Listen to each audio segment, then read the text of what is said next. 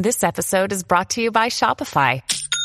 Forget the frustration of picking commerce platforms when you switch your business to Shopify, the global commerce platform that supercharges your selling wherever you sell. With Shopify, you'll harness the same intuitive features, trusted apps, and powerful analytics used by the world's leading brands. Sign up today for your $1 per month trial period at shopify.com slash tech, all lowercase. That's shopify.com slash tech. Welcome to the Voice of Reason podcast. This is Benjamin Boyce, and today's guest is Sam Gregson. Sam Gregson is a particle physicist and teacher of science and critical thinking in the UK. Today, we speak about the need for critical thinking in current discourse and how media manipulates us to manipulate ourselves. Here you go. The um, I'm surfing the internet um, typhoon of outrage we, we, we got some new definitions on uh, on uh, toxic masculinity, didn't we? Or well, yeah, I guess so. I, okay, so did you see that Gillette ad? Yep, I, okay. I, had, a, I had a look. It turns out that the woman who directed that um, you know, is pretty far left leaning or pretty hardcore uh, feminist woman, um, which I have nothing wrong with that. But like one of her videos, is, one of her first videos is is a bunch of singing vaginas, um, and it's like a five minute uh, like paean or or like praise of the vagina, and it's got like different um, uh, metaphors or or visual metaphors for the vagina, like uh, speaking about it. And it's all about the celebration of okay of the vulva. Um, and so then you've if, been going if, been going down the rabbit hole. So. Not really. I mean, I did I did one breakdown of the video where I just kind of like did a close reading frame by frame and and just showed that it's basically a bunch of you know uh, feminist tropes uh, yeah. about masculinity and toxic masculinity and. Um, and the problem with that, you know, you could probably say that there's some truth there, but like you can also say that maybe the way to change society isn't to castigate people and condescend to them and, and, and judge them. Um, but you know, everybody.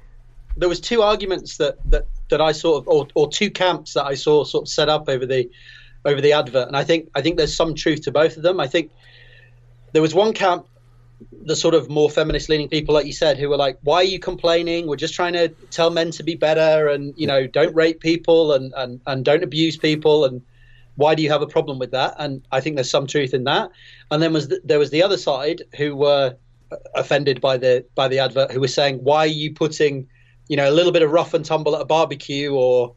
you know, youths being a bit out of order and then getting told off by their parents on a par with Me Too and sexual harassment and and rape. Why are you making that sort of spectrum wide argument mm. and uh, and putting the two on an equal footing? So I think I think there was a reason to be offended, and there was also hidden in there with a lot of the tropes some reasonable messaging that, that, that kind of got lost in the in the hysteria of adding in all those tropes, as you say. So, yeah, I think it was a a bit of a mess, but I guess in the end the market will decide yeah. whether whether Gillette's price goes up or not, and uh, and we'll see where we are with that. Yeah, maybe we'll see the return of the barbershop. You know, the, the male barbershop with the with the whiskey and the cigars and. There we go. That would be, would be actually, yeah, exactly. We'll have uh. people uh, wandering down the street, you know, doing the uh, the singing with the hats and the uh, and the cane. That's what we need. Come. We need more well, quartets. Exactly. exactly. Maybe maybe like the resurgence of the four horsemen, four horsemen of the new uh, new atheism uh, could just be recast as as a you know a quartet of singers. Activist, activist quartet.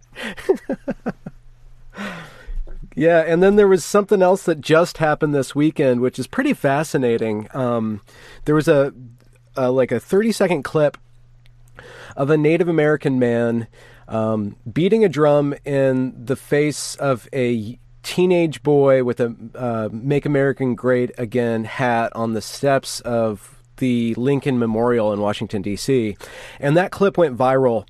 Uh, ostensibly showing just how rude these young MAGA wearing kids are surrounding yeah. this Native American, being very disrespectful to the chant. But then and everybody dogpiled on that because apparently to wear a make a make America great again hat is inherently hateful. It's it's hate propaganda or paraphernalia. And then a longer video came out, uh, I think yesterday, uh, that showed like the whole context of like this about an hour and 45 minute context of what was going on. And the kids were having kind of a, a shouting match uh, with these three or four Nation of Is. Uh, like black uh, Israelites, uh, and they're they're talking about how the white people are cave people, and and yeah. doing a lot of pretty incendiary language, language yeah. that from any other group would be considered as as openly hateful, but because yeah. it's a certain group with certain categories, it's not hateful. It's just you know free speech. Um, and then the the Native American man walks between them and then starts walking into the crowd of kids. So so now everybody's like, well, what was really happening? Where's all the context? And it's just really fascinating because like happens over and over and over again it really shows how conditioned we are to react to certain signals and yep. and really the the first video the the kid and the native american were just having kind of the standoff and you could read anything that you wanted into that yep. the kid yep. could be smirking he could be laughing mocking at the guy or he could just be respectfully just like listening and like absorbing the music yeah um, so everybody brings their own thing to it of course they do, and I, I, haven't actually seen this clip. I just caught the story on on BBC before we started the call, and I think it's amazing how quickly these things, given the current climate, get picked up without any of the due diligence being done. And I think mm. I think there's a couple of reasons for that. One is the emotional impact that these things have beyond the reality of what actually happened, and then beyond that is these news sites, you know, who would who would share a site, who would share a, a, story like that? Someone like a Vox or a HuffPost straight away without really doing the due diligence. Know that they're going to get a lot of clicks and likes off that emotional response. Mm. So there's value to that story even beyond the sort of objective reality of what happened because there is that narrative sat there waiting to be fed that kind of news. Mm. Um, and it, it's very difficult. It's very difficult unless you go to a range of news sources that are going to sort of overcome your inbuilt bias and you're going to average over those to find out the stats it's yeah. and what objectively happened it's very very difficult. Um, and as you say people get caught in these bubbles where they're either watching fox news every day or they're watching you know cnn or reading huffpo all day and they're conditioned to accept and expect a certain outcome from a lot of these situations. Yeah. And how do we I guess this might be a scientific question, uh, maybe outside of your area of expertise, but it just makes me think of like a Skinner box or, or rats at the pellet bar. You know, like the yeah. rat has like yeah. a certain sort of conditioning. And these sites, like you say, are feeding off of basically what I think of as the lowest common denominator. Like they're trying to tap into a surge of attention. And there's certain units of attention that will provoke a large response. And the cool thing about this one story is that it gets a lot of people invested on one camp and then more comes out and then a whole bunch more people yeah yeah. go at it. So it, you you get to like reap the traffic going both ways. Yeah, you get to you get to reap the traffic of the people who are offended immediately, and then the sort of um, people like yourself who look at it and go, actually, let's break yeah. this down and push back the other way. And then you actually, I think you actually get a third wave, not to use that sort of uh, loaded term, but the third wave coming back the other way of the people who go, oh well, you're only fighting against this because you are the first thing that we said you are in the anyway. So yeah. you know, what? Why would you? Why would you stand up and try and defend these people with any sort of objective journalism? That just highlights how racist and mm-hmm. and bigoted you are in the first instance. So you get these sort of uh, waves crashing back and forth that eventually sort of die out as yeah. you as you get each iteration. But I think hmm. I think two waves is probably underselling it. You get you get three or four uh, bit of tug of war until we get the next thing comes along and then it sort of dies down. Well, how do you think that we can? I mean, is that just inherent in human attention? Is there any way to uh, reprogram ourselves to be slow, to slow down, to think critically, to not jump to a conclusion? Um, I, it just it just doesn't seem like even if we get more and more people thinking things through, there will always be that rush of reaction. And how do we how do we not let that rush of reaction uh, keep on eroding the foundations of civility and, and common discourse? I, I, think I think it's a brilliant question. I think if you could solve it, you probably win a Nobel Prize. Hmm. Um, I think there's a few things you can do, or at least that I enjoy doing. One is, um, you know, looking at things from trying to look at things as objectively as possible, and getting the news there out there on that basis. So the idea in the in the UK with the BBC is essentially that it should be non-partisan. Now, of course, there's there's always um, accusations that it is slightly partisan, but trying to get as objective hmm. facts out there as possible. Um, I think you have something like NPR in the in the US, which attempts to do something similar. Mm-hmm. Um, that is potentially one way to go. I think people, I think it, at the end of the day, I think it lies with the population. The population have to be as informed as possible, and I think one way I enjoy doing that is is by teaching the scientific method. So I think a lot of scientific out, outreach concentrates on teaching people facts. So if we have a if I do a science outreach event on the Higgs boson, say, it will be this is the Higgs boson, this is why it's important. Here's some amazing facts about the LHC and CERN, but we don't actually teach people if you had to discover this thing for yourself, how would you do it? What would be the steps? What would be the critical steps that you went through? What would be the evidence that you assess? What would be the counter hypotheses that you looked at? I don't think we do enough of teaching people to crink, uh, critically, think critically, and uh, and go through that scientific method. There's not enough critical reasoning skills taught in school.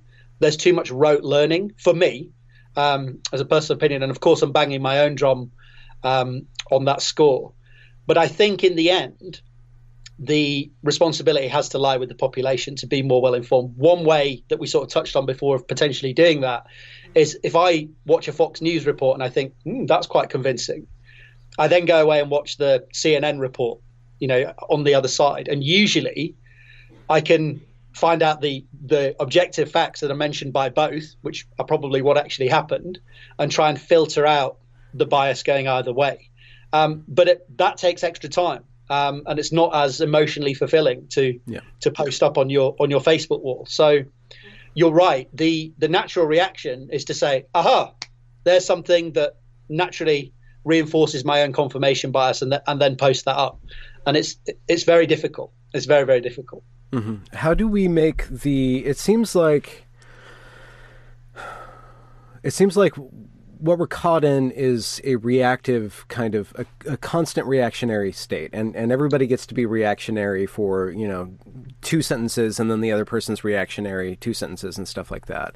And the problem that i'm getting uh, i'm having with seeing this happen over and over again. It's that most people, even if their reaction is genuine for them, their articulation of the reaction is just more and more canned. Like we all have like these certain sorts of arguments that we are all just bringing in and throwing out there, and then we're just playing this game, and it's almost like a a very rudimentary video game where you have like four or five different moves, and then the next person has the moves and stuff, and there's no real progress or or really building up anything that can handle nuance. I see this. I see this particularly on social media, and I think I think in some ways it's a function of how much you're allowed to write or how much is sort of socially acceptable to write. So, you know, on hmm. Facebook you can write 10 lines before everyone's, you know, TLDR didn't read it. On Twitter you have your 140 or 180 characters now. And I think within that there has to be a sort of gotcha moment. I won, you know, I got one up on you. And it's usually trying to either pick out something that the other person said wrong or straw man them in some way so that you look more morally virtuous than the other person to the people who look in on that argument. So rather than getting to a state where we get towards any sort of objective truth on the argument or any sort of end state which is useful for all parties to, to move forward from, it tends to be a competition to see who can grab the most likes or who can do the most virtue signaling within that short that short period of time. Um, so I think the platforms, the structure of them themselves, as well as human nature to want to get one up on, you know, the competition, is is is behind some of that.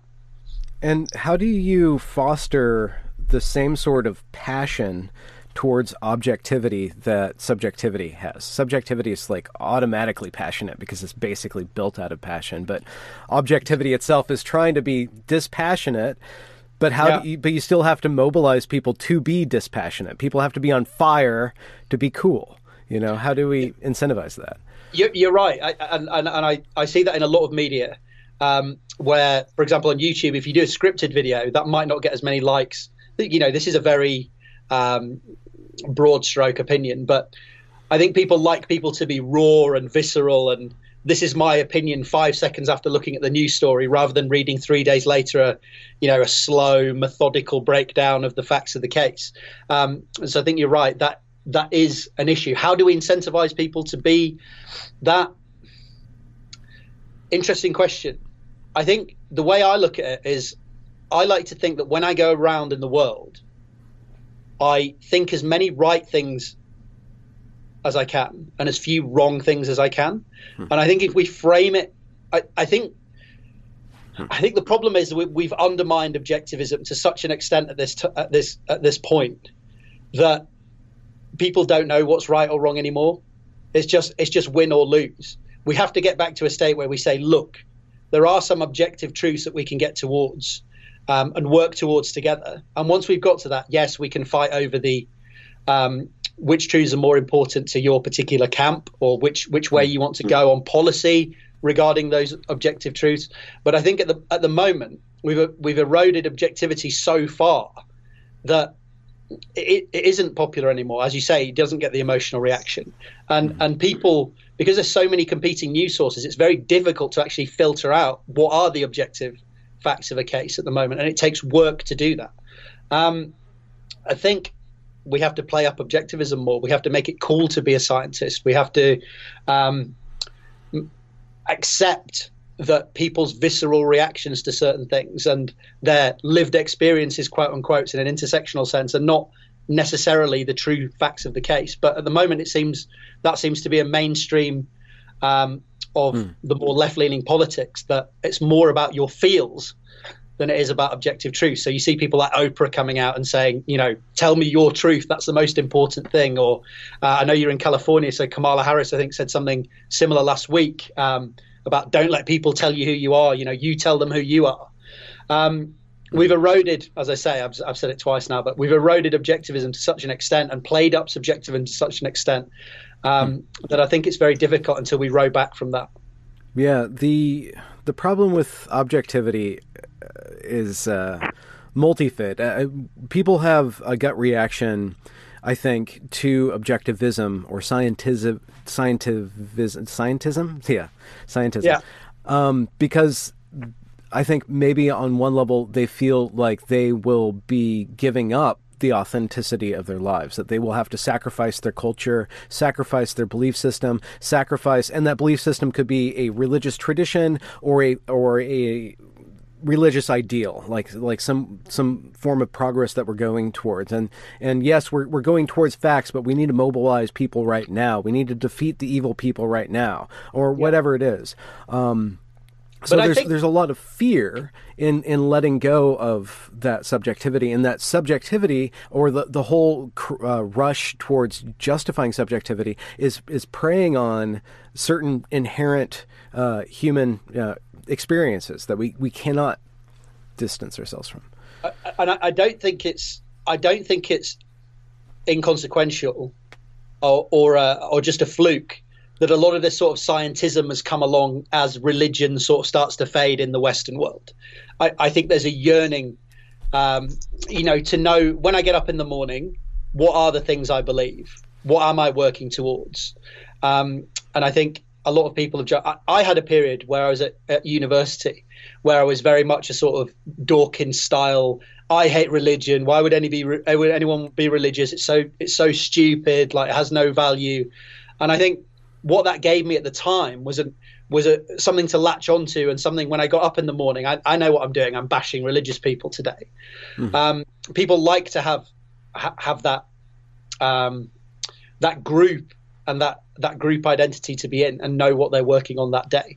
But I think uh, in a in a wider sense, you don't have to lose that subjectivity when you look at things in a very scientific way. So, for example, the way I make judgments about particular topics on a case by case basis um, is that I think the science can optimize the metrics that are important for a particular topic, but they can't tell you the metrics that are important. So, for example, let's take something like uh, veganism, say. So for veganism, the things that are important might be the pain of the animals, the environment, um, health concerns for people who eat too much meat. Those are the metrics, and I can tell you with science, you know, this much red meat is going to give you this much cholesterol, and this uh, this method of killing an animal put this much pain on the or this this trace on the on the on the scan or, or whatever it is. And i can quantify the metrics but i can't tell you which metric is important. That's a moral judgment. That's a subjective judgment. So a lot of people will run around and say look it's all about the animal welfare. Be a vegan because it's all about the animal welfare. Whereas other people will turn around and say no i, I argue it more from an environmental standpoint. So i don't think when you look at these things from a, a highly scientific perspective i don't throw out that subjectivism. I think every individual actually sets their their sort of moral tunings, if you will, and then within that the metrics are, are optimized. But I can't tell you which which metric is most important. Um, I decide the metrics I think are important, and then I optimize within those metrics. Sort of hit Excel solver on it. But everyone's tunings will be different. So. Mm. I don't see them as fundamentally incompatible, but I think in a lot of the discourse, they are presented as being fundamentally incompatible. Well, what gets people to listen, I'm speaking rhetorically, is authority, right? Somebody who speaks with authority, somebody who can command the discourse, somebody who has a vision of the world. Automatically, it either re, uh, it presents people with something to either reject or deny, like very yeah. easily. So, again, it's not necessarily that I think it might be too simplistic to say that human beings or the mass of society doesn't want to be objective, doesn't want to be informed. I think that what uh, happens with the media, with social media plus the media, is that our our lower instincts are the are the ones that are being capitalized on. They're the ones yep. that get through the gate most, and so yep. it seems like they're they're they're leading the discourse in a way. But I think that when you go a week back or, or like three steps back, then you start to have the really interesting discussions. But but it's interesting how that's actually a microcosm of how the human brain works, right? So you have, you know, mm. imagine somebody cuts you up in your car. You have that reptilian response. I'm going to beat the hell out of this guy. What is he doing? Like he's the most stupid person in the world. And then somebody puts a hand on your shoulder, or you calm down and you say, what am I getting so upset about? Like, you know, I've cut up someone 15 times. Like, you, the guy didn't do it, you know, he didn't do it on purpose or he apologizes. And you, and you suddenly, that second wave of rational thought takes over. But obviously, from an evolutionary aspect, that reptilian response was very important in, for survival. And unfortunately, we haven't and, and, maybe not unfortunately because we, we still need it in certain circumstances but mm. it's something we have to fight against and realize that it's very easy to just stick with that initial emotional reptilian response. Mm-hmm. Um, and as you say, it takes a week, two weeks to go back to the thread and see that people are actually having that sensible discussion. Um, and uh, and maybe maybe we're overplaying it. Maybe people are having those sensible discussions, and and maybe the problem is that you're trying to be so at the bleeding edge of what's happening in the news that you only see the furore and the fighting and the yeah. and the uh, and the emotion and you don't actually see as much of the sensible discussion as uh, yeah as actually goes on. Yeah, the uh, to get a little metaphorical, it's like the the the falling water makes the sound. The the rushing water, the rapids, that's what's getting most of the attention. Um, yeah. But th- that doesn't mean that that's what's going on underneath the surface. I mean, it's a it's a fraught metaphor because how do we get to a place where we do see the depth of the argument? You need to have like a slower. You need to go to where the the water's been you know kind of channeled in a different way which by the time that the the story goes to this other place there's always going to be another story uh, especially the last couple years that i've been uh, working in the internet I just noticed that like every week we have a new thing. Every week we have a new thing. Every yeah. week we have a new thing. And uh, how how I position myself or how I've developed the perspective is to say, okay, I, I, I find the stimulus online. This is where all the attention's uh, congregating. And the first thing I do is to doubt. I doubt, like, yeah. wait, what what's really going on here? I, I'm sure that it's not what's going on. I'm sure what we're seeing right now is not what's really going on. And that's just by dint of being experienced and probably because I want to do more than just react. I'm, aiming for something more than just the reaction. And the yeah. thing is, is that I, this is more human, uh, social um, commentary than anything else. The thing is, is that we have these institutions in play that, that are capitalizing on that and that, that really scoop up that kind of uh, that kind of attention. And how do we? They're always going to be bigger. I think that they're always going to be bigger than the rational uh, mind, the rational subset of people. I, I, think I think the problem comes um, second order, perhaps on top of the media, is is whether the politics of the nation is impacted by that rushing water? Is it the rushing water that leads the politics, or is it that hmm. sensible discussion after the facts that leads the politics? Now, it would seem that on the more left-hand edge of the of, of politics at the moment, that there's a lot of, you know, the intersectional politics in America seems to rule the roost in in the left hand party. And of course, there's emotional arguments made to the right. I'm not I'm not picking one particular side of the political spectrum. I'm just uh, the one that's most covered in the media at the moment. Um, um, and I think the problem is when that rushing water starts to lead politics because people have such a visceral emotional reaction to that rushing water and then politicians pick up on that and say yes you know we need more diversity in our party. We need this intersectional coalition. This is what makes us strong. And this is going to be our policy and our platform going forwards. Then that rushing water actually starts to have real life consequences mm. in the world. Mm-hmm. Um, and that's where the problem comes. I mean, people screaming and carrying on and, and doing whatever on Twitter, you know, yes, it's not nice if you get called a bigot or, or, or something, but, you know, get over it. But when it starts to impact on actual political discourse, and you get things like we have in the UK, like hate speech laws, for example, because that rushing water is now making impacts mm. in politics. I think that's where the problem starts to come when people don't step back and say, actually, what what is behind this and what are the sensible discussions going on behind this? They say, look, viscerally, we're going to deal with this. Your emotional response and your offense is very important to us and we're gonna we're gonna do hmm. politics on that basis. And then you get things like hate speech laws. You get things like uh, the Count Dankula um, yeah. fine and, and jailing. Um, and, and, this seems to be the way that we're going um, in Europe, where that offence actually does lead to politics being done. And I know there's concerns that we're going that similar way in America, but you, you, seem slightly more resistant to it potentially because of the constitution and the way that your government is set up and and the sort of visceral idea of freedom that you guys have over there. But yeah, um, I think it's coming to you guys, and I think you need to be ready that that rushing water is guiding politics mm-hmm. um, yeah. on sides of the spectrum, but more so on the left at the moment in my opinion. Perhaps. Well, in reaction to Trump, and Trump Trump did a lot of that himself in order to get elected. Agree, he agree, mobilized agree. that too. Yeah. So yeah. it's, it's a ba- again, it's the back and forth and back and forth yeah. of fighting fire with exactly. fire. Is do you think that there's a um, an objective uh, viewpoint on what hate speech is? Like, can we can we like objectify like or like no. break it down into like what is actually violent speech? Yeah, like, do, no, I, it... I, Yes, I, I, don't. I don't think you can do this. This is a huge bugbear of mine. I, hmm. I, I challenge people to give me, and, and maybe this is my poor understanding of the law, but I challenge them to give me another law where I don't know what side of the law I'm on before I act. So I know that if I murder someone, I'm going to go to jail. I know that before the fact. If I go out and, and rape someone or attack someone, I know I'm wrong and I'm going to go to jail afterwards.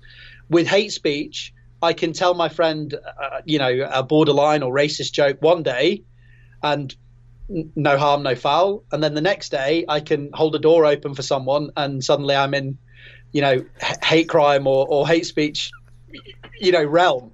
I, I don't, I don't see how you can run a society on subjective standards of law. Mm. Now, uh, I think I think laws have to be as objective as possible. Now, with hate speech, the the one aspect that I am um, slightly sympathetic to is the idea that um, intent is important. So intent is enshrined in law as something that that that, that mm.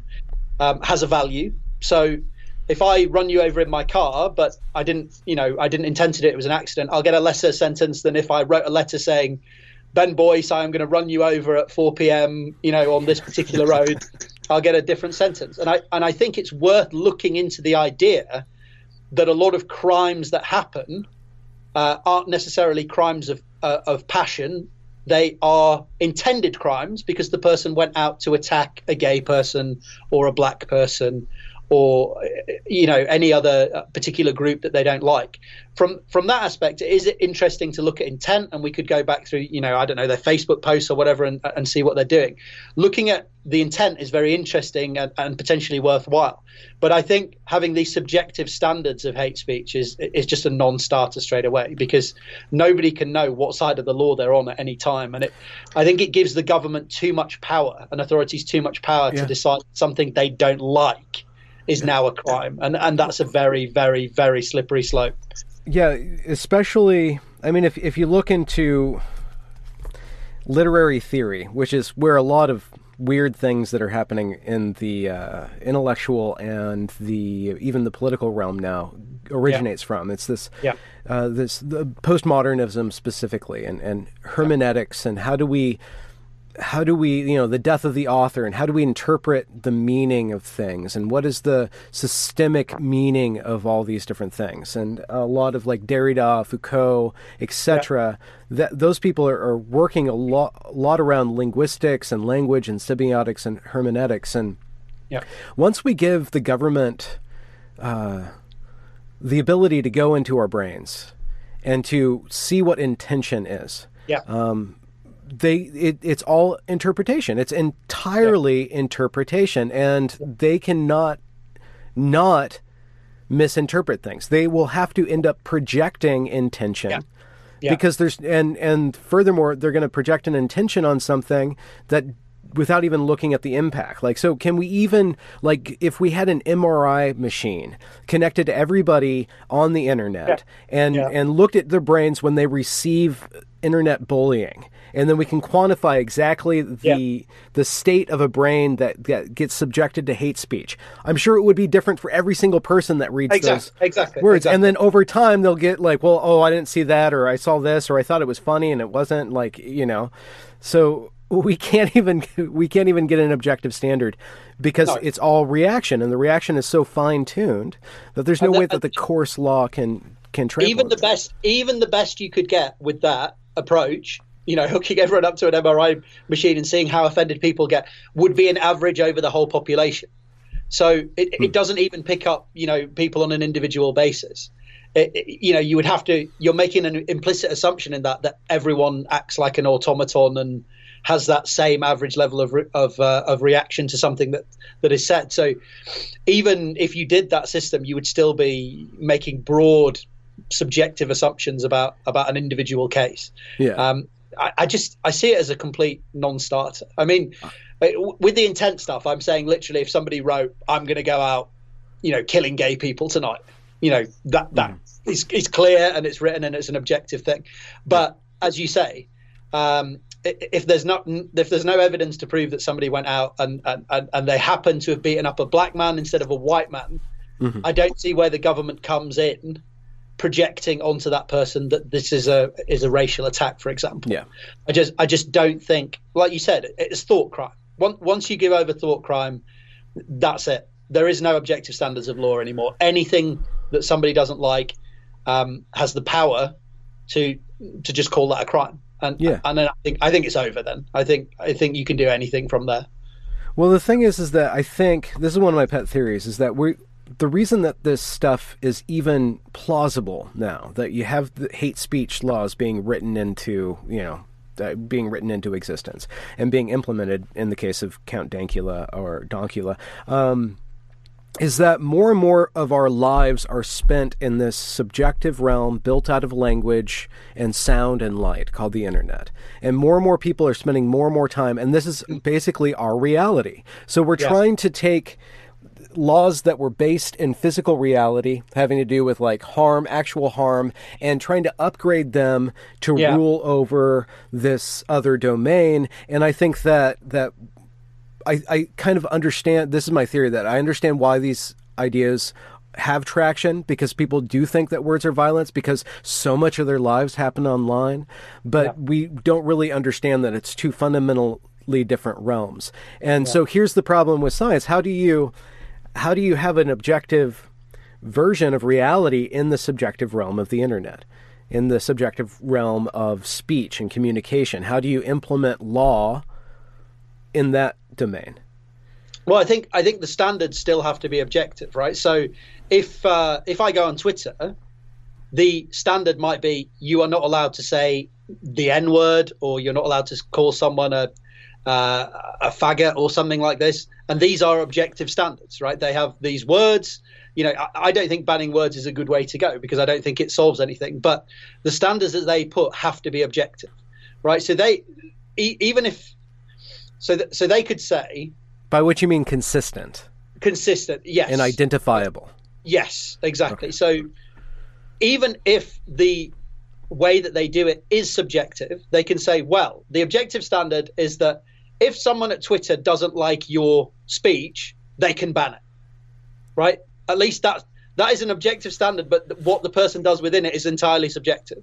Hmm. But now I know when I go onto the platform that at any time I can just get struck down for for nothing. Right? I, I know I know. I went on and I knew what was going to happen. Um, within that, I think the the rules have to be as objective as possible. So they would have to put a list of words that you can't say. They would have to say you can't message someone three times without response, or that's a violation, or okay. or something like that. You can't get this many downvotes, or that's a violation. I don't see how they. Hmm. It, it's very very difficult. I I think the only way to deal with this is. Uh, is, is is to set up other platforms and let people decide what platforms they, they want to be on. I, I, I don't think hmm. I don't think the way we're going at the moment it, is is going to work. I, I, don't think you can just start banning certain things on a particular platform, hmm. and and everyone's just going to suck it up and say, yeah, this is for the greater good. In the end, I'm just going to accept it. I think what we're starting to see already is other platforms popping up. So with the Patreon thing, for example, you have yeah. people shifting to to other services that aren't going to ban them outright. And I think what, what eventually will happen is just through market forces and essentially the evolution of that market is we'll get to a place where there's basically an agreed standard where most people accept that I'm going to get some harassment or I'm going to get you know mm. some abuse and if I don't like that I'll just leave that platform and I'll go back to Twitter which is heavily policed for example and people will just choose which which reality they want to yeah. live in Okay. So if I mm-hmm. if I want to live in a very secure, hermetically sealed, you know, anyone who says anything mean to me and I report it's going to get banned, I can go back to Twitter. If I don't want that, I can go to a some hypothetical news site where anything goes. Yeah. Um, and then leave that when I then want to sleep at night. Yeah, I think that the the concept of uh, the internet as an elective reality I mean, it's a it's it's not a reality as objective as objective reality. Um, it's it's quicker though, so so you, you leave some things behind. It's less real, but it's quicker. Um, it's it's less. Uh, I guess you don't need to eat inside of that. You know, you, you take care of all your biology outside, and inside yeah. you get to play the games and like pretend to be whoever you want. You can change your gender. You can change like your identity. You can be a dragon. You know, you can be an 84 year old. You know, like like self ID. Year old dragon dragon. Yeah, exactly. Uh, well, eight eight eight thousand four hundred year old dragon maybe but like the, the whole even even like with regards to and i don't mean to denigrate um, the trans experience but like the the conception of self-identification especially as it is now written into great britain law or, or uh, yeah. the gender recognition act again i think that people are conditioned to, beforehand before this idea became implementable, people had to be uh, amenable to it, and that came through the way that we project ourselves online.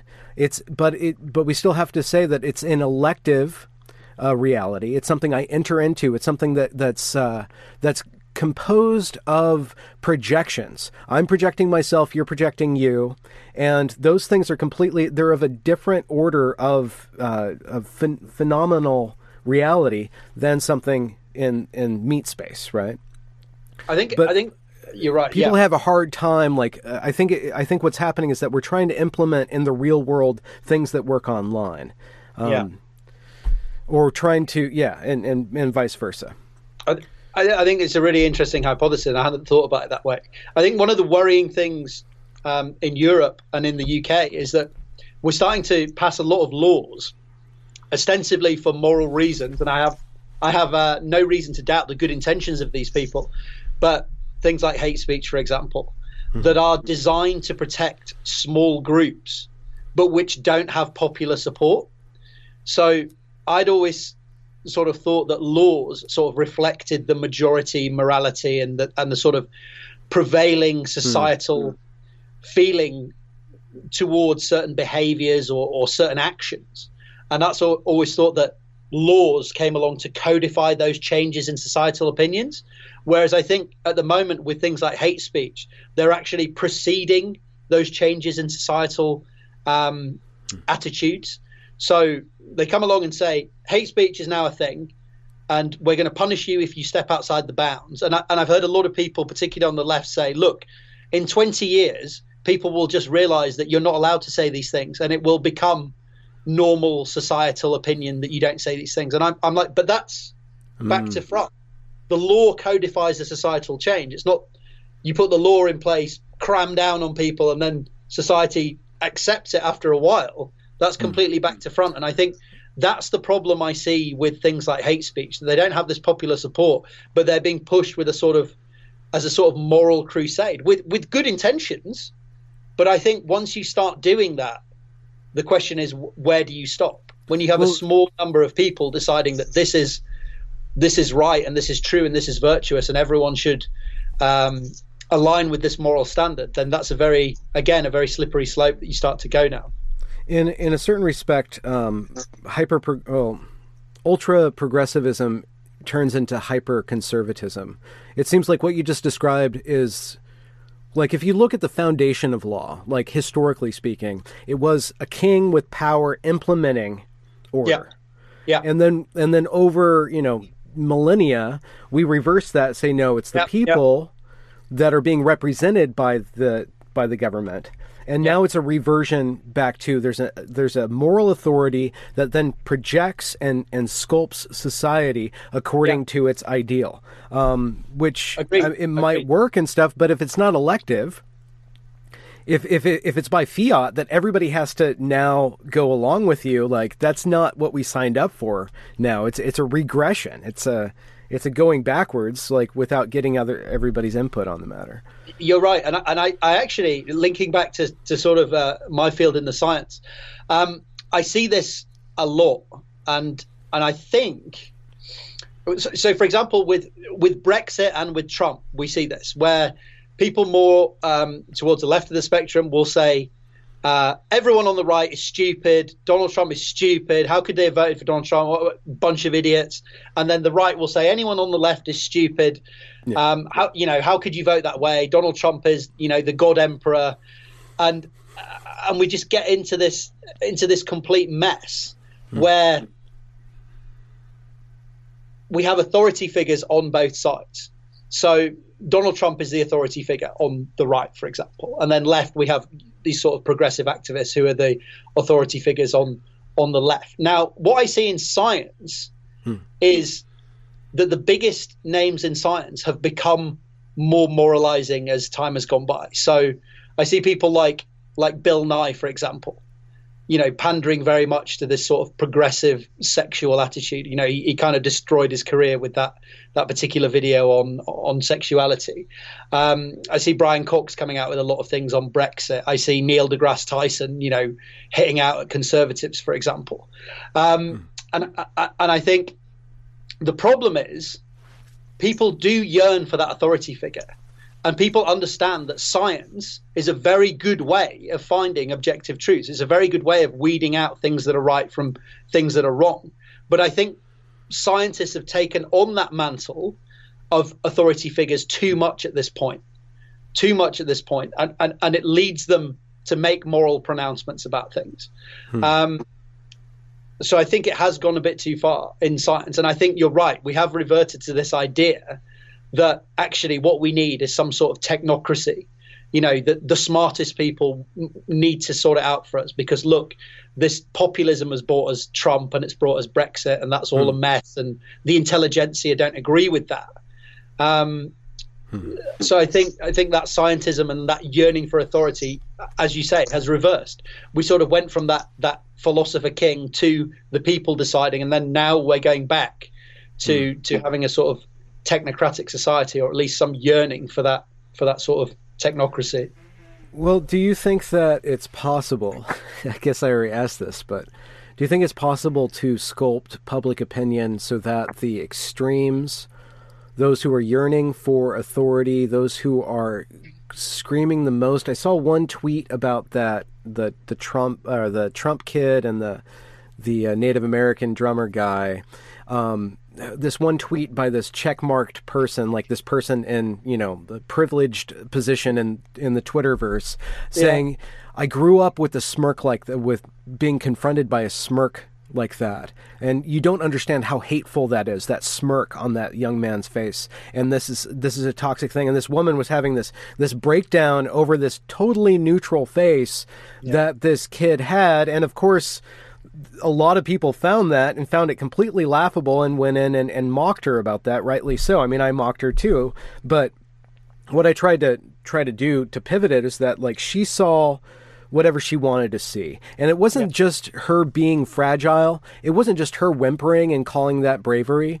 Um, it was her appealing to a source of power and a, a, source of attention. She was she was trying to appeal to everybody who reacted negatively to that because the the red hat with the white letters means hate. It's the new yeah, Ku Klux yeah, yeah. Klan thing. So it, it's it's more complex than her just being fragile. It's like this whole game of interlocking plays. And is there a way to call bullshit that doesn't in itself uh, end up flinging shit at things? I, I, think it comes back to the. I think it comes back to the subjective and objective thing. I, I think if something is entirely subjective, I, I, I think we mm. need to downgrade its importance because okay. you, you, just you can't prove it. Um, and, and I think the problem is it's become in our politics so upgraded that it's your truth, it's your reality, it's how you feel about something, it's your personal offense, which is important. That until we row back from that and and, and just allow people to, to to to call bullshit, as you say, on things, we, you know, we keep telling people, oh, how you feel about things is more important than the objective truth. I don't I don't think we're going to be able to row back from that. Um, I think we need to start letting people just say maybe that's what you think about it and yeah. but i don't really care what you think about it. I care about the facts of the case. The problem is it's as i say it seems to have become more mainstream on the left of politics in the uk and in america to say that look this identity and your feeling about how your identity group is treated is central to the politics that we're trying to do. Yeah. And, you know, that's one way of po- doing politics. I don't think it's a good way of doing politics. Why not? People. Why is that not a good way of doing politics? It's not a good way of doing politics because it doesn't take into the into account the nuance of the individual. So we go back to this hmm. setting the moral tunings are set on an individual level. You know, all black people don't value the same things. They don't act in the same way. They don't have the same IQs. They don't want to achieve the same things. They're, they're not this monolithic block of people, and neither are white people. So the reason I don't like it is because I think it, it, it hides a lot of nuance and it allows a lot of sort of 1D analysis and, and, very simplistic analysis to be done. So, from my point of view as a scientist, I don't like doing that kind of reductionism. Um, mm. I think it. I think it's too simplistic. I want to see more variables. I want to see more nuance. Um, but I can see, understand why it's attractive, and I think this is why a lot of scientists lean towards the left of the spectrum, or at least more high-profile ones do, because I think they like the idea that society is a soluble problem, and in mm. order for society to be a soluble problem, you have to take quite a reductionist approach. You have to assume that people operate in quite similar ways to the way that you do in your echo chamber. So I see similar arguments, for example, for socialism. So socialism is a good idea because we will optimize one particular metric over a population, whether that's happiness or wealth or whatever it might be. And that's a tractable problem. We can make everyone the same in terms of wealth. That's a nice, clean, neat solution but it's not necessarily the solution that each individual wants.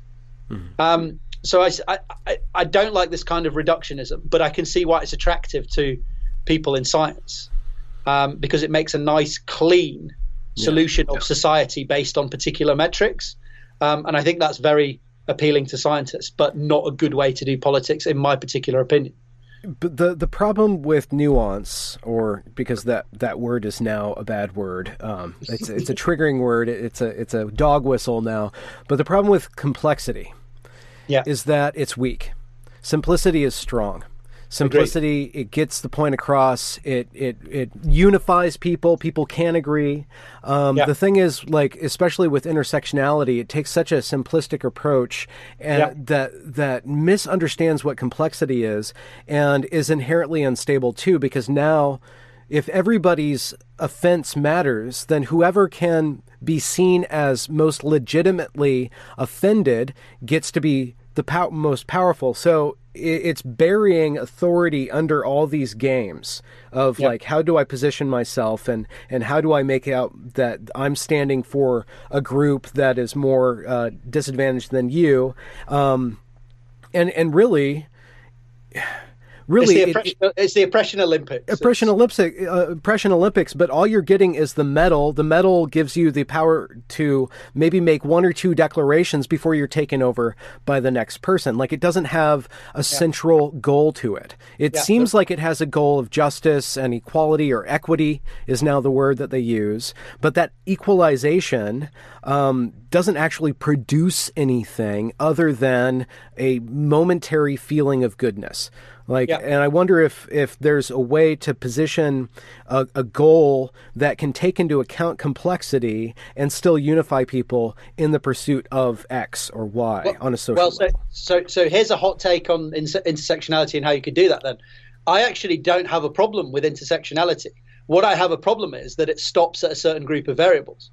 So, per, if you go if if you go sex, gender, sexuality, and stop I have a problem with you. If you go sex, sexuality, gender, the fact that the guy grew up in the north of England, the fact that he had a, a bad home life, the fact that he likes Taylor Swift, the fact that he went out with these three women, the fact that his mother was an alcoholic, the fact that his dad ran away when he was 10, and you keep going infinitely, then suddenly all the intersections become treating someone as an individual. So I have no problem with intersectionality. I have a problem that you stop doing your intersectionality yeah. at a certain yeah. subjective cutoff for some reason. Yeah. yeah. Just keep yeah. going. Just keep going, and then you'll get to exactly the same position where I am. Yeah, um, it, it, it's reducing that, everybody to a young adult novel. Yes. When when you're saying that no, let, us go into like a real novel for adults because that's that's closer to reality. But everybody's just like this little cartoon character, like trying to sleep with exactly. Harry Potter. Exactly. You know, exactly, exactly. So that's my hot take on intersectionality: is just keep going, and and you get and you get to the quote unquote right answer. Mm. You don't need your subjective cutoff. Just keep just keep going.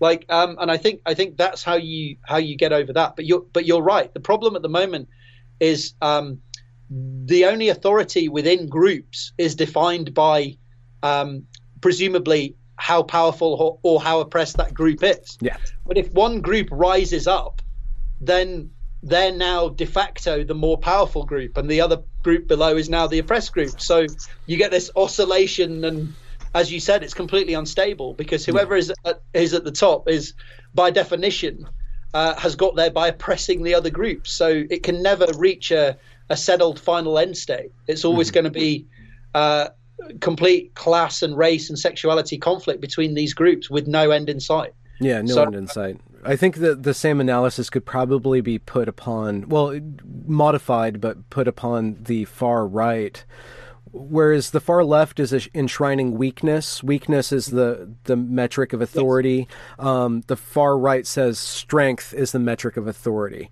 Um, whereas I think that that the true metric of authority should be efficacy and uh, and uh, I guess complexity and knowledge. Um, so yeah. I I do I don't know like you, you mentioned like a, a tech technocracy or, or some sort of elitist kind of way of organizing society. I do want people in. I don't think that it's wrong that we have elites.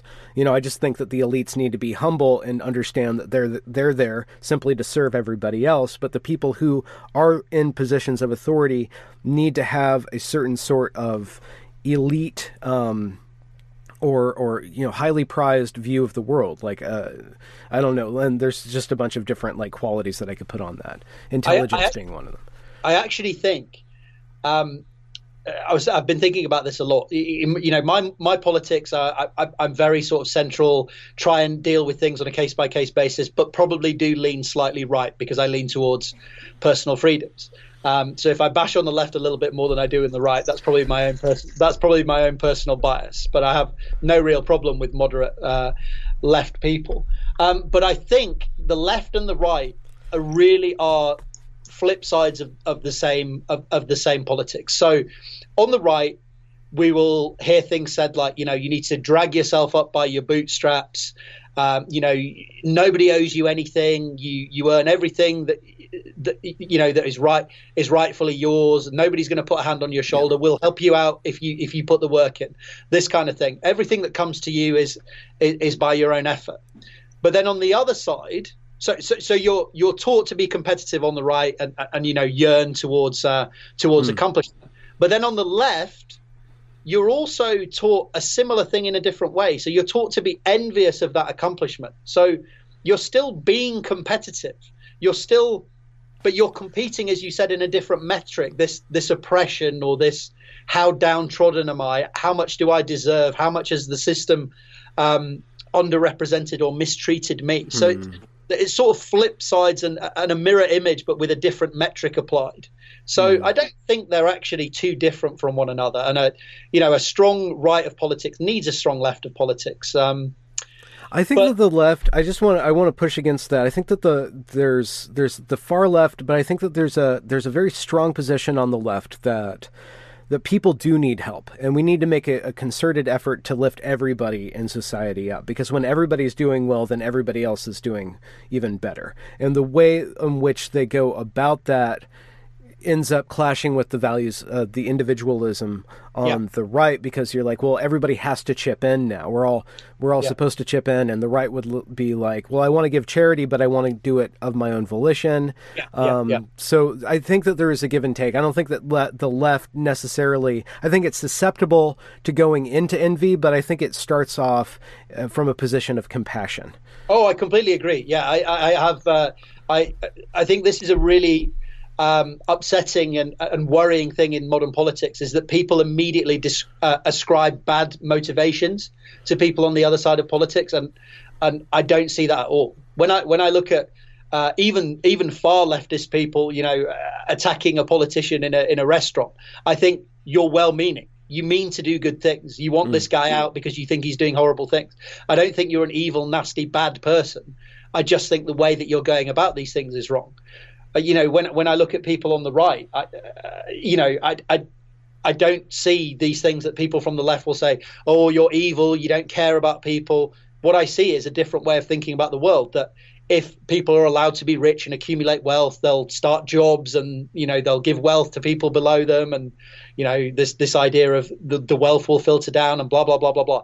I I don't see evil motivations on either side. I just see different ways mm-hmm. um, and different uh, w- different methodologies towards having that compassionate society, because you can't redistribute in such a hard way that it destroys the incentives to make wealth in, in the first place. So mm-hmm. as you say, there's a there's a give and take between these these things, um, and I think it is fair. So, for example, in this country, I accept that I have to pay some taxes towards the National Health Service, for example.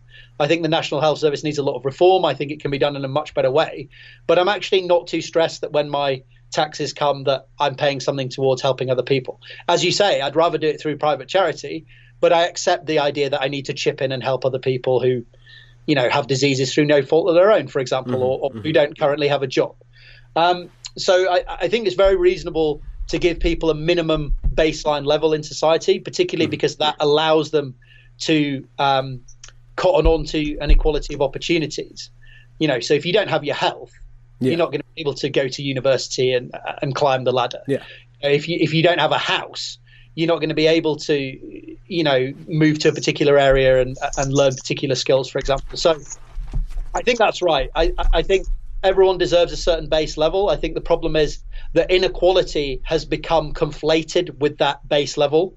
There's a difference between the minimum level that people have and then the gap between yeah. what top people in society have. And I think there's been a, an unfortunate conflation of that in politics mm-hmm, that mm-hmm. equality has become synonymous with with with with poverty, and and inequality has become synonymous with bad, which isn't necessarily the case because inequality is the price that you pay for uh, dragging those people up at the bottom at the bottom end in many cases. Yeah. Do you see that there's um, what's the tr- what's the problem with science right now?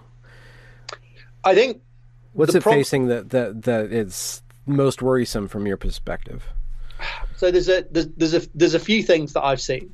Um, one thing is that move to subjectivism. So so so hmm. this this kind of all out assault on objectivism. So this idea that evidence and reason are are great and and we will do studies that try and back up our points of view. But then when those studies come back with the wrong answers well it doesn't really matter. It's just how people feel about it. And there seems to be an acceptance that science is incredibly important. But then if the science doesn't back up your opinion then we'll just fall into subjectivism. So so that's that's one problem that i see. Um, i also think um, there's a huge problem with politics creeping into science. So has it ever not been in science though? I think i think i think it probably always has been but i think it's becoming more I think it's becoming more and more. So, uh, one thing that I saw that really upset me over the last um, couple of months was was this Brown trans- transgender study, for example, that was buried or taken off the website because it was seen to be too offensive and it was seen to be um, not PC, for example. Um, so this was a transgender study that that said that potentially raised levels of transgenderism, uh, transgenderism when I can speak, in teenagers is potentially some sort of um, social phenomenon. So yeah. your friends say that they're transgender, and and now the the levels skyrocket because it's an interesting thing and it gets you attention, and and there was some suggestions in the study that that might be part of the equation, and and then Brown went and quashed this study because it was deemed to not be not be PC. Mm-hmm. So again, that's a an assault an assault on objectivism. So this study has shown something. We can argue about that study whether it's right or wrong, but we shouldn't be covering up certain aspects of science because they're not on vogue with the with, with the sort of societal leaning and and the political leaning. Another one was this. I don't know if you saw this uh, this hmm. uh, Alessandro Strumia um, affair at CERN. So he was a professor who went to a gender workshop and essentially didn't toe the line and he and he said I have evidence from bibliometric data that women are cited more than men and this is potentially some evidence towards the fact that science is actually biased against against men rather than women and he got as you can imagine he got absolutely flayed he he got suspended from from CERN there, there, there was there were there were other charges. I think he was a bit of a bit of a dick in the way he presented it. Um, but these denials of certain um, aspects of the conversation. This idea that certain aspects of the conversation, certain metrics, have to be covered up to protect certain political leanings, I think is a really um, dangerous thing in science at the moment. That mm-hmm. that the the openness of science doesn't doesn't prevail. That we actually have to quash certain modes of of study is is a big problem. Do you see um, some sort of coalition of people refusing to toe this uh, authoritarian um, don't speak science that interrupts our agenda. Do you see that people will migrate to another form of? Uh, I guess it would be funding because what science needs is money, right? So, yeah. and then the people who want to direct science have always like you figure out how to either influence the financiers or the financiers uh, see, well, we want you to focus on plastics. Just forget about all this other yeah, like, the, the environmental stuff. No, plastics. We need better plastics and stuff like that. So it's usually the money that dictates where where the science goes, right? So yeah. How will how will science fare, or will will it will we enter into a dark ages where there'll just be people scribbling these little uh, illicit sciences in between each other. I, I, I think there is a pushback. I mean, I mean, this is like with anything. It's like you said, the waves go, wave goes back, wave goes forth. I think mm. my hope is that we're reaching the sort of zenith of this of, of this sort of PC craze. I you know I see a lot of people online complaining about this. People people mm. like yourself. I think we've had these high profile people now like Jordan Peterson, for example, over the last couple of years has come out and pushed against this. Uh, Bret Weinstein, these these kind of people, this intellectual dark web that's come out that that is pushing back against this. And my hope is that we've reached the peak of this and that now it's going to start to go down. You know, hmm. fingers fingers crossed. Um, but as you say, if the people who are in charge of the purse strings keep wanting to push this kind of politics, it could be that certain things are off the table. I mean, the, the, the I guess the the gold star example that people cite for this is climate change, right? Is mm. people claim that all of the all of the money for climate change goes into reaffirming the idea that climate change is is this horrendous thing that that there's no way of rowing back from. Now, you know, I'm very accepting of the science, and I think we need to do things about climate change. But it seems, particularly online, that even suggesting let's have a nuanced discussion of this. Is it worth destroying the entire, you know, economy of the United States to deal with climate change? Is it, or, or can we take a more nuanced approach? Is is not accepted by certain groups within science. You're mm. called a climate denier if you even want to have any sort of discussion of the nuance mm. of of how we should politically deal with these with these issues. Um, so, as I say, my hope is that this has reached a crescendo and will start to go down. But that's a, a fingers crossed position.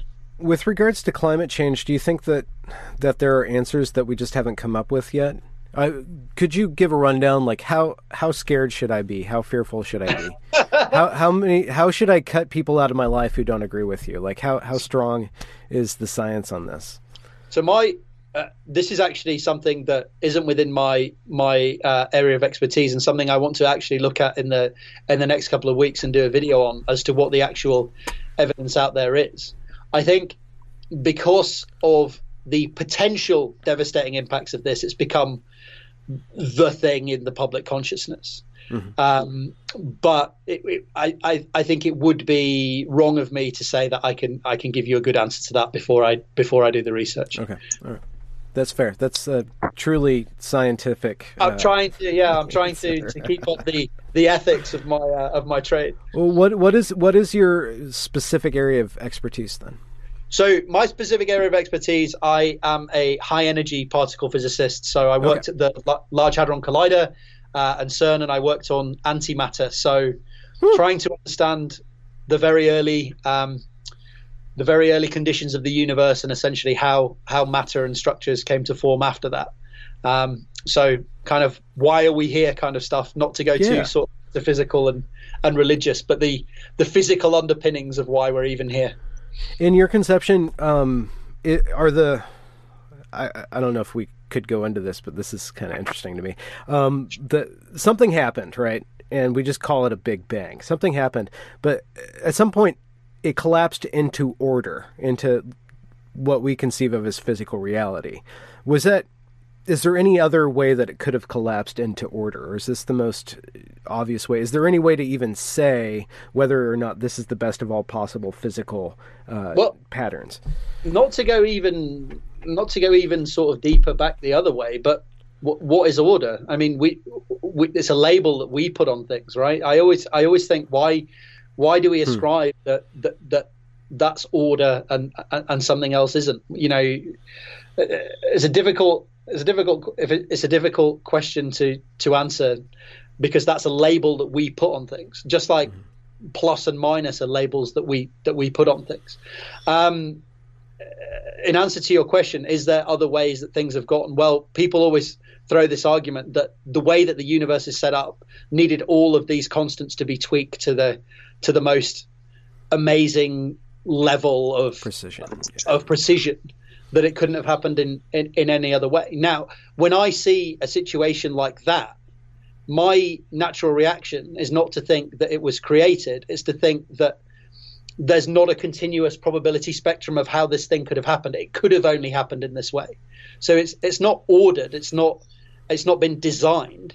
It just couldn't have happened in any other way. Is is my leaning on that um, just from a statistical and a sort of mathematical perspective. Mm-hmm. Um, but obviously, people use that as a justification to say, obviously, God. Oh well, um, yeah. I'm not, I'm not asking about. I, I'm not necessarily broaching the intention behind the manifestation of what we call physical reality. But um, have you seen in looking at and studying that level of existence? that there there are like uh, I guess there's emergent properties that we could call order, and by order I mean something that can persist in time in order to build something even on on a higher level and higher level and higher level. It is what what is a very interesting um, part of high energy physics is, for example, that all electrons are the same. So one electron is the same as another electron is the same as another electron. There's not a green electron or a slightly dented electron hmm. or a slight, or a slightly bigger electron or a slightly lighter electron. There's a very um, what's the word I'm looking for? Economical number of particles, and within each type of particle, they're all, they're all exactly machine stamped uh, copies hmm. of one another. So the the universe is actually remarkably economical in its number of building blocks and how they're put together, which you could argue is a is, is an expression of order. I mean, I, I would say that that was an expression of order. Um, obviously, that's a human label again, but yeah, but it's very consistent. That is highly consistent in the way that the universe is put together. So, and, and, this is the exact goal of particle physics, right? To to say that I can break everything down into these tiniest building blocks and this set of instructions for putting them together, mm-hmm. and then from there I can expand to any structure or or any phenomenon. That is exactly the the the goal of particle physics and and without that order i guess if we want to put that label on it we wouldn't even be able to to broach the subject mm-hmm. But and so, have you studied how, let's just say, the electron came into existence? Like, do you have we understood? I mean, we as in humanity, but it's you guys up in your uh, particle realm. Um, have you, uh, is that what you were studying? Like how like this emergent property of of the atomic field came out of that first um, very early stage of massive? No, no, actually. So what I was studying is um, at the very early start uh, start of the universe, there must have been equal um, numbers of particles and antiparticles. So for mm. for getting into the physics for charge conservation, so there must have been equal amounts of plus and minus. So for example, a an electron is minus and an anti-electron is plus. plus and there must have been equal numbers of these to to conserve charge. But nowadays, what we see in the universe is that all electrons are negative, and there's no positive electrons. Now, why is that the case? Why did the universe start with an equal number, but nowadays we only see a particular strain of of mm. uh, of electrons? Why don't we see the the positive versions? So the universe would seem to be uh, anti would seem to be not symmetrical with respect to a stamp that human beings put on things, plus or minus. And my work was trying to hmm. understand why that was the case. Now we didn't actually discover why, but we tried. Which, Did you have uh, to model mo- uh, remodel the question then? Was the why not the correct why? Like, like was sim- symmetry something that you were projecting onto the universe that didn't necessarily well, so so so there's the, there's this the thing I was studying is called CP violation. So the idea is that there is uh, that the universe doesn't treat electrons and anti-electrons the same, and we were trying to find particular instances where particles decayed slightly quicker if they were positive than they would if they were negative. And uh, unfortunately, I didn't manage to find a particular hmm. source of this uh, of this violation. Um, and the the hypothesis is that once we find all these sources of of of these differences, then we can explain why the universe chose to go one way. But okay. unfortunately, I, I wasn't one of the uh, anointed few who managed to find anything in my in my particular study. What's the most interesting? It's actually really useful for PhD. It's uh, it's better not to find anything too exciting because if you do, the uh, everyone descends on you to check your work. Whereas oh. if you can ah. just sort of stay under the radar in PhD and then find something interesting when you're a postdoc. That's the uh, that's the sensible way to go. What's the most interesting thing going on, or the the problem with popular science is that we hear like this awesome thing and then you yeah. never hear of it again. You're like, well, yeah. did it really happen or not? Or the scientists think that, you know. So, what's the most uh, fascinating thing that's going on right now? The bleeding edge of of this domain? what's the most fascinating thing that's going on at the moment? Well, there was a there was a story um, this week, um, and uh, I'm obviously going to lean towards particle physics because that's my my domain. That there's a, an even larger collider in the offing. So we had the Large Hadron Collider, which is this 27 kilometer long tunnel under the Franco-Swiss border. And uh, and this week it came out that we're going to have one that's a, another order of magnitude larger. So the idea that we're planning towards this next uh, level of colliders is a very is a very interesting um, development this week. The other really interesting thing that in the sort of um, last few weeks was the was the Martian rover, the landing of the uh, I forget the name of the of the of the most recent rover that that went up, but they obviously the Martian rover on the surface of Mars, hmm. and the fact that this is, I believe, um, one of the first ones that is is run by um, completely is an is a completely autonomous vehicle. Okay. So it's it's a vehicle that learns about its environment and can go and do the science itself. Um, I, I, could be wrong on this. I would have to check this, um, but it's not it's not run by gear stick from the ground. Mm-hmm. This is something that we've sent to another planet, which can learn about its environment and then do science, which I find is a really amazing uh, hmm. amazing uh, advancement. What, why is it so important that these colliders get bigger? Does it give it more time to reach a higher speed, or the so, particles? So this is a really this is a really good question. So the problem is that when particles go around corners, um, they have an acceleration, and that acceleration leads them to radiate energy away. So the smaller your circle, the stronger that turn around a corner, the more radiation happens and the more energy you lose. So the higher the energy that you want to go to, the uh, the less of a the less of a gradient of turn you want, and therefore the bigger of a circle that you want. So uh, bigger circles mean higher energy. So if you want to go to higher energy, why not just want, shoot it in a straight line?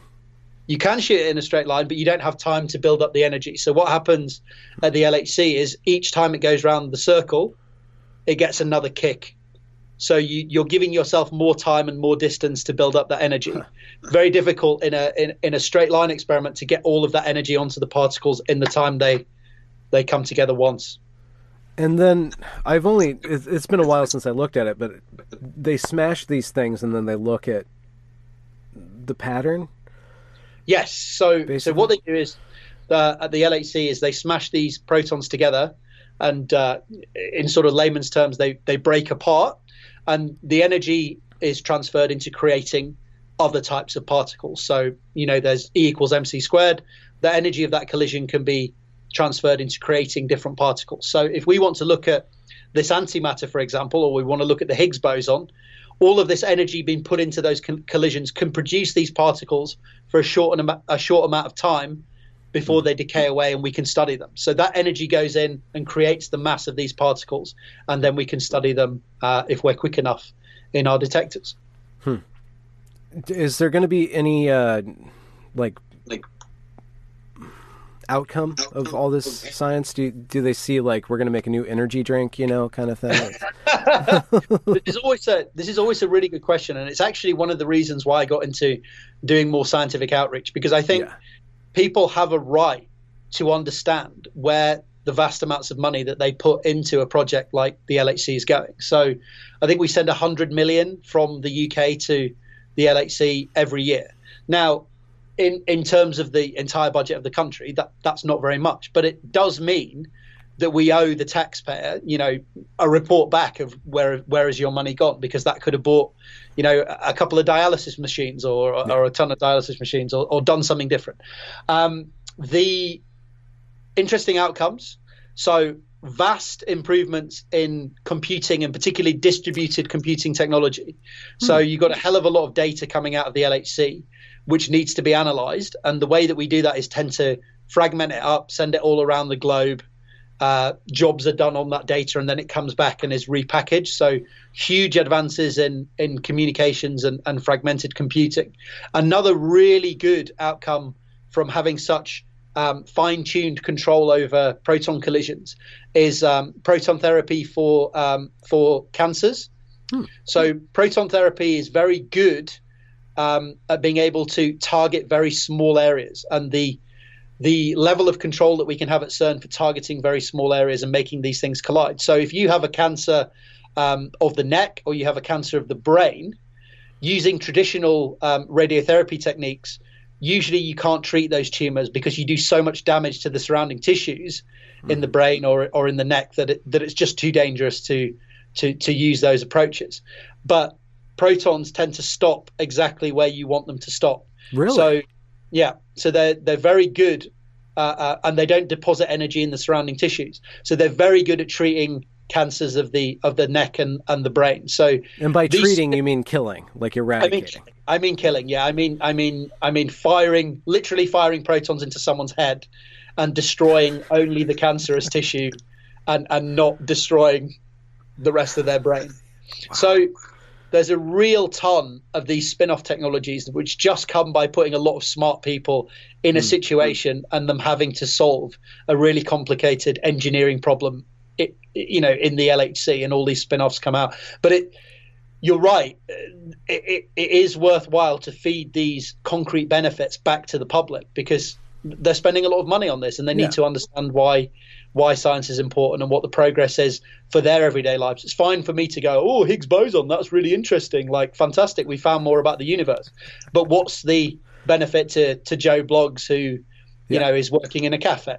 Well, the benefit is Joe that if you get a cancer in your neck, then maybe we'll be able to treat you, and that's hopefully something that you feel is worthwhile when you pay a small amount of tax towards these these projects. Do you think that they they can come up with like a a quark coin, kind of like a Bitcoin, but like based off of like uh, very minute oscillations in the Higgs boson or something like I hadn't, that. I, I, hadn't, I hadn't thought about that, but uh, that would be even more volatile than than, than, than Bitcoin is now. That's a very intriguing. It pops in and out of existence like nobody's business. Well, very very much like the profits from Bitcoin at the moment, seemingly. So uh, might, huh. might not be uh, so far off. What what what are your uh, what are your projections this year for for what you're doing like with science outreach? What are the things that you're working on right now? So the thing i'm working on is uh, so i have a i have my own science show which i take into schools and adult venues um, and it's based on teaching people the scientific method um, as it purports to finding the higgs boson. So instead of going into these places and teaching them the Higgs boson is important and here's the science behind it, I actually get them to rediscover it for themselves. So hmm. we have we have apps where they collect the data. Um, we have them doing physical games to make hypotheses in the first place, and then they hmm. analyze the data themselves in a sort of really fun and, and highly energetic way. So uh, it's kind of stealth learning, if you will, trying to teach more people the scientific method in a in a in a fun way. Hmm. Um, the other strand is is the YouTube stuff, um, and basically trying to do a, a, similar thing to to yourself, where um, we look at complex issues um, from both sides of the coin. We try and get the objective facts on issues. We sit people down from diverse um, opinions and try and see if there's any common ground that we can move forward with, particularly. Mm. In terms of policy and how we live together in the world, so mm-hmm. those are my kind of two strands at, um, at the moment and uh, yeah, just just trying to get those off the ground and, and out to as many people as I can this year. Is the is the scientific method at all translatable into discourse? Or is there things that we can learn about how science purports to quantify what is true and false into two people with different outlooks communicating with one another? I, I think I think it goes back to the the sort of way that I deal with with, with moral judgments and, and, and discourse when I talk to someone. I accept that they might have a different moral tuning. They might think different metrics are important. But then within those metrics, we can discuss. So, so for example, if I'm having a discussion, uh, let, us couch it in, in religion versus versus science. If I'm mm. having a discussion with someone and they say God exists, and I say, well, where's the evidence? And they say, well, I don't need evidence. God just exists. We're we're talking with a different framework. We're not mm-hmm. we're not having. There's no there's no point to those discussions because we have a different framework for working out how things are true and false. So yeah. we don't need to be mean to one another. We don't need to be at each other's throats. But I don't see any point to continuing that conversation because it, it, it doesn't go anywhere. Now, when I sit down and talk to someone else who has a different political leaning but wants to talk science, well, I tend to try and keep things on the metrics. So, using mm. that example of veganism again, let's talk about animal welfare. How can we quantify that? How can we how can we measure that? Uh, if you want to talk about the environment, what are the impacts of farming? You know, how could we mitigate those? But then, if you want to say that animal welfare is the only metric that's important to you, then I, I can't go there with you. I think the environmental aspects are important. I think the, the freedom aspects are important. So mm. it comes back to what I was saying. I still think you can have a, a robust and a sensible scientific conversation with someone, even if their moral tunings on how important those metrics are are completely anathema to you. I think there's there's there's two parts of the equation. There's the moral part, the moral multiplier, and then the metric itself. And I think discussing the metrics ex- themselves scientifically is still a very worthwhile thing to do, even if you disagree on the way forward afterwards. Mm-hmm. Mm-hmm. It's interesting that what we started out talking about it. I was trying to think: is there any sort like with with the that meeting on the the steps of the Lincoln Memorial, and like yep. there's young kids and they're shouting, and then there's this other group that's shouting, and then there's the you know the, the Native American guy comes in there and he's uh, beating a drum, and it, everybody has a different significance to that because nothing actually happened. Yeah, it, it, was just like the it was just a, a convergence of different people. I mean, like what are we actually talking about? And so it's almost like it's it's a perfectly it's non story. It? It's totally man and, and and it's not even manufactured by these big corporations. Everybody's manufacturing this uh, this engagement with this thing, and I just I wonder if if there's not if if that's how to frame it in a way that that it makes more sense to talk about like as like nothing actually happened in there everything's happening around here and, and so what is actually happening what is this showing us about ourselves and yeah. and where we're at right now. I, I think I think people need to realize, and it comes back to, to, to, teaching people about, in my opinion, critical thinking and, and the scientific method. When people go to uh, you know, a, a, particularly politically charged event like the one that we're talking about, and they see a guy smirking in the crowd, and they immediately think he's a racist, sexist, bigot, homophobe. Is that really what's happening? Or is there potentially something in my brain which is making me think that? Having that split second of of of accepting that I might not be right. Maybe you are right. You, th- th- I, fully accept you might be right. This this kid might turn out to be, you know, a Ku Klux Klan goose stepping at home, you know, Balkan racist. Like he might, you know, he might be the worst.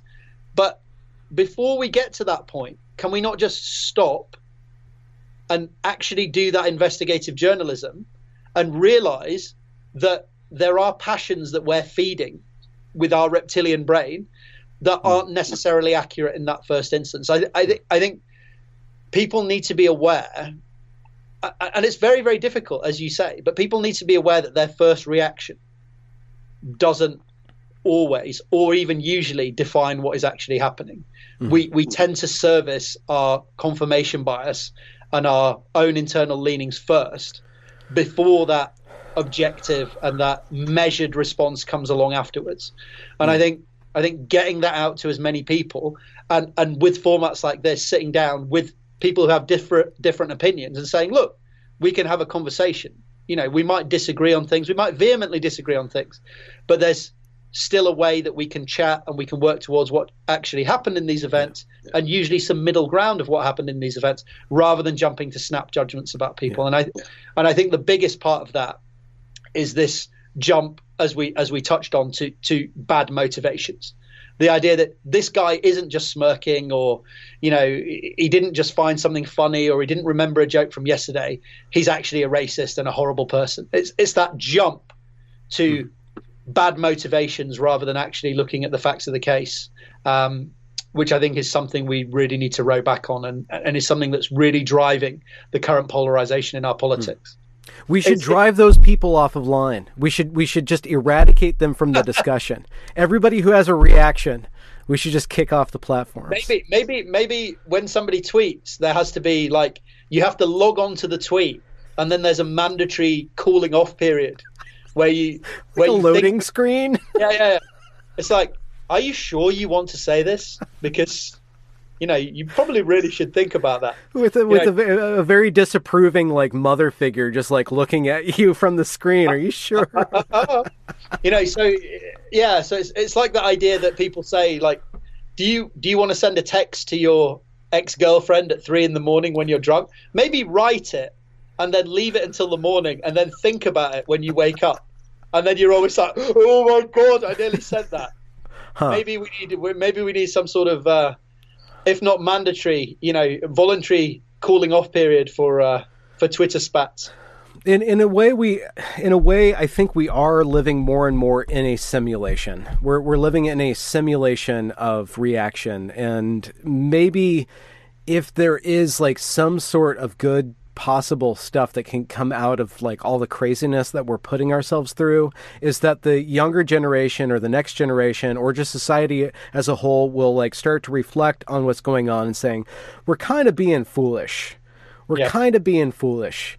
Um, but at the same time, it's really fun to be a fool. So you have to balance that out with being wise. You can't just be wise all the time. I'm not. I'm not advocating perfect wisdom for everything because I like jokes and I like puns and I like a little bit of trolling goes a long way to just diffuse the situation. Yeah, but of course, of course, of course, it does. I, I, I think, I think something you sort of alluded to is, is very important in all of this.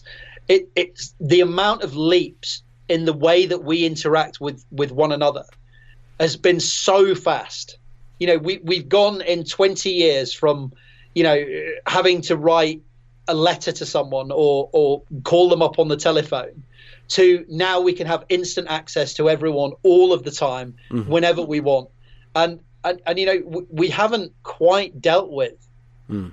how should we behave in, in in that particular way. You know i would have never called someone up or sent them a letter calling them a racist sexist you know bigger because it requires that sort of it requires uh, more of a human interaction for me to write something down or to talk to someone face to face or to have them physically on the phone so that they can react. But if I can write it in 180 characters, you know, yeah, behind hiding behind an icon and a name that's not really an yours, anonymous yeah. icon, and and I know that there's not going to be much, um, you know, much by way of of consequences for that. And I also know that there's a group of people who dogpile on and support me. I don't think we've actually, as you as you were kind of alluding to, or, or maybe overtly said, thought about what the societal standards are for for doing that. Hmm. That we wouldn't do these things in real life. I, you know, we wouldn't swear and harangue and call someone the worst person in the world potentially in real life, but we would do it online where we have that level of anonymity and that one step back from being in front of the person. Um, and I think that just comes with experience. Like as as it becomes more of a common thing, We're- we're still in the early knockings of the internet, as you said. A lot of this is still is still very new, and we haven't worked out how to how to deal with one another. Yeah, we're all yeah. I guess like on, on on a massive society level, we're still like working out through our like thirteen year old. I'm just going to say the stupidest thing possible time, Yeah. you know, in life kind Yeah. of thing. And I, I, I actually think there's a there's a really interesting point of this is that if if everything that we say now is going to be archived and, and tracked and, and people get on Facebook when they're I don't know what if there's a age limit now but let's say 16 or whenever they're allowed on Facebook. I think it's thirteen now. Yeah, 13 and we're and we're I think about the things that I said and did when I you know between 13 and and in university getting drunk and and exploring different opinions and different ways of thinking about things and and I look back now and I think god what was I doing? or or cringe at the th- sort of things I thought or said that maybe what will happen is there needs to be some sort of moratorium where you can expunge everything on Twitter and Facebook Yeah. you know on a 5 year cycle or something just to preserve your sanity interesting. Um, yeah, because the like idea a, like a mandatory. You have to go back through your internet footprint and edit everything that. Or, or respond to yourself. You, you have to go through a, every year for like one week, kind of like Lent. You have to just Yeah. go through and meditate on all your product from the previous twelve months or something like yeah that. yeah yeah, exactly on a, on a time scale which is reasonable for a person to to change their opinions Hmm. like a year or, or two years or whatever because at, the- at the moment the the way that we've done those social interactions, the the, the way that we're we're behaving in social interactions seems to be that if you said something wrong 10 years ago so thinking about the, the, the kevin hart situation that now destroys you in the modern day whether you've changed your opinions or, or you haven't so while we're trying to work through as you say that 13 year old adolescent trying to work out what's going on in the world you're now being judged in the modern day as a as a 35 year old for what you were doing when you were yeah you know that naive and stupid. Um, yeah. Uh, and as you say, and it's completely politically motivated because it doesn't align with any sort of reasonable behavior. Like like nobody can expect that they themselves are one continuous entity that has always been right their entire life. But like when when we find one chink in somebody else's armor, we can go after that. Like I've I've gotten a lot of interesting blowback from my discussion with Graham Linehan uh, earlier this week, yep. which put me in contact with this huge slew of people who are very upset and very militant about trans rights in the UK, and yep. and interacting with them uh, it's just like, wow, you guys are just saying the same thing over and over and over again. And now you're going through my post history and like br- bringing up this one thing I said tongue in cheek, uh, you know, like to, to prove how right I am, like how much of an alt right character, taking two seconds out of a video to show just how like how sexist and misogynistic I am, you know, it's just like, wow. And I can't really even take them seriously, but I know at some point, I, so, uh, on a, if I, the, the larger I get, yeah. The the more, the more envy, the, more... Uh, the more likelihood that like like yeah. one little misstep is going to take me down, and people are going to ignore like the hours and hours of of discussion that I'm trying to host. You know, because I said that one thing, um, taken out of context, stripped of intent. Um, you know, because it, because it will then uh, destroy me or whatever, you know. Yeah. Uh, and it's just it's silly that we're going in this direction because, like, what do we expect from each other? Yeah. what what do we expect out of common discourse? And are we going to just have to like section ourselves off and like, okay, yeah. you guys can do hyper utopia land on the internet, and I'm going to be in the dirty land because even though there's going to be some shit out there, uh, yeah. I'm going to be able to like you know make mistakes and have wiggle room to be myself. It's it's, it's essentially. I mean, I mean, I'm not the first person to say this by by any means, but it, it's essentially the new Puritanism, right? Yeah. Unless you are as pure as a driven snow, if there's any chink in your armor, they will find it. Yeah and, and uh, they will they will expose you and, and try to cast it in a certain way. And again, it's that it's that leap to ill motivations. Whereas maybe mm. you hmm. just said something stupid, or you were joking with a friend, or or whatever it is. My my attitude towards this, because I have I have worried about this. Mm. My attitude towards this is that I think apologizing doesn't get you anywhere. You just have to own it. You have to say, you know, look, I messed up there. I said something that wasn't right. Um, you know, I've discussed with people, I've changed my opinions. Um, or if you think you're right, just stand by it.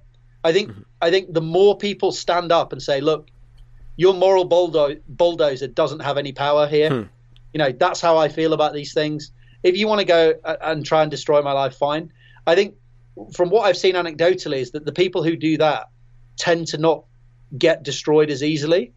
You know, you have Trump in the White oh, House. Yeah, yeah, yeah you have Trump in the White House, and he's you know the dirtiest character that you could possibly ever imagine. But because he doesn't allow that that moral bulldozer to to go over him, there's a certain group of people in his base who, who you know they love that that he he fights back against that power. I think you know as much as I yeah. am not a fan and a supporter of Donald Trump, I think that characteristic is incredibly useful because, as you yeah. say, what are we expecting from one another? That we're as pure as a driven snow? No. Yeah. We can call each other out on, you know, something you've said or or something you've done in the last, you know, six months or whatever. But if you want clarification about how I think about something, ask me. Don't go back ten years and try and infer what 25 year old Sam thought about a particular issue when he knew yeah. nothing about it.